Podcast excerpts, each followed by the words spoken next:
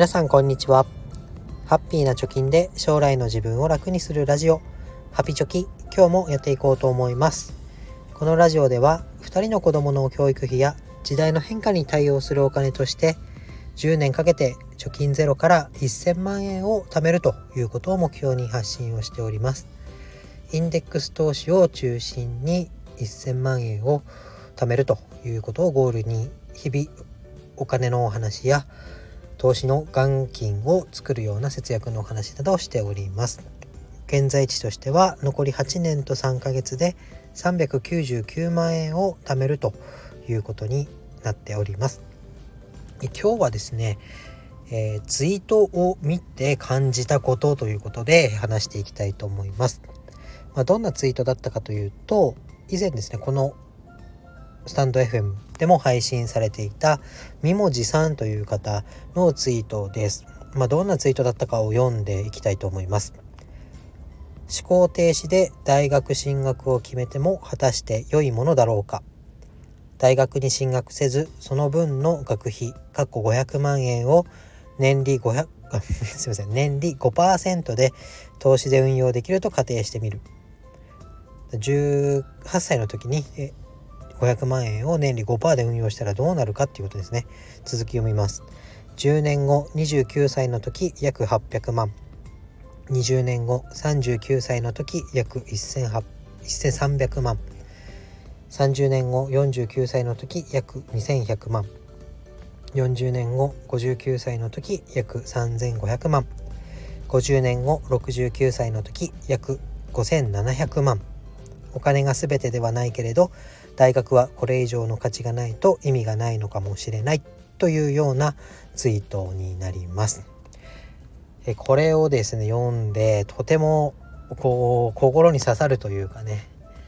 これまでの常識を疑うとかねお金の使い方、まあ、投資的な考え方だと、まあ、リターンがちゃんと自分のところに返ってくる投資になっているのかっていうのを改めて考えなきゃいけないなというふうに感じました。でこれミムさんも言ってますけどお金ではすべお金が全てではないと。この500万円が金銭的なリターンが、まあ、なくても、まあ、大卒という資格を得て就職先が決まったとか何か生きやすくなったとかいうことがまあ恩恵を受けてればそれでもいいのかもしれませんけれどもその500万円分ねただ運用をしていたら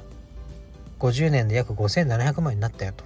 まあ、働くのとどっちがどうみたいなね話になっちゃうかもしれませんけれどもただ漫然と、まあ、小中高といって大学に進んで就職っていうような道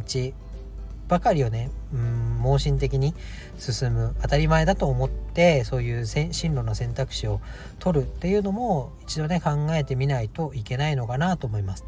で私のこのチャンネルでは、まあ、学費を貯めるということで1000万ということでやってますけどその果たしてね大学だけが進路としてありなのか？同じ500万なら500万円を4年間使ってねかけるのであればそれにとって変わるものだったりもっと投資的な価値があるものっていうものはないのかっていうのも親の視点で子供に強制するわけではないですけど、ま、選択肢として持っておくっていうのがいいのかなと思います。で今インフルエンサーの方たちがねなんかこの間ちょっと前に話してましたけど今なら大学なんて行かないよねと自分で発信ができる世の中になってきたんだから、え自分で発信する力をつけてでなんかね自分のサービスを作って商売していった方が時間的な意味ではね、え、朝9時から5時まで縛られて給料をもらうっていう働き方に比べてこう自由度が増して人生の充実度っていうのが増すよねっていうようなことも言ってました。まあこれこういう生活をねやれる人やれない人サラリーマン的なね決められた働き方が合ってる人合ってない人っていうのはそれぞれ、えー、その個人によってね変わると思いますけれどもただ今まで通り高校に行って大学に行ってみたいなものだけが全てだと思っているとどっかで転んだ時に立ち上がるのが難しいなと思いますし逆にこう立ち止まることっていうのも億劫になるみたいなことも億劫っていうかね、えー、なんだ大学にストレートで決まんなかったから俺は終わってしまうんだみたいなね考え方になってしまうのも危険だなと思います。話はそれますけれども最近の子どものね小中高生の自殺率についた記事を読んだ時に自殺の原因の1位2位3位はたまた10位の中にいじめっていうのが入ってないっっていうのが私個人的にはすごい衝撃でした今まではねメディアも煽るのもあっていじめが原因で自殺を選ぶっていう人が多いのかなっていう感覚でしたけど今ね1位はなんと学業不振とかねあとは恋愛に失敗したとかねあとは就職なのかななんか希望の進路に行けなかったっていうのかなでそういったような原因が上位を占めていていじめはないということでした。そのね、勉強ができないとか なんか希望の進路に行けなかったとかはたまた振られたみたいなところで死んじゃう人がいる、えー、自殺者自体の数は減っているのにその小中高生の自殺率は上がっているっていうのを見るとなんかね線路から外れるともう自分は終わりだっていうような考え方っていうのがまだまだ日本にはあるのかなと思います。そういうことではなくていろんなね選択肢を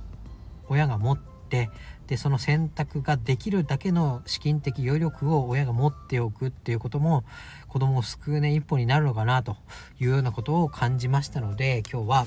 この学費に対する投資のリターンが正常なものというかねちゃんとこうかけただけのものになってるのかなと、まあ、自分の大学生活を振り返って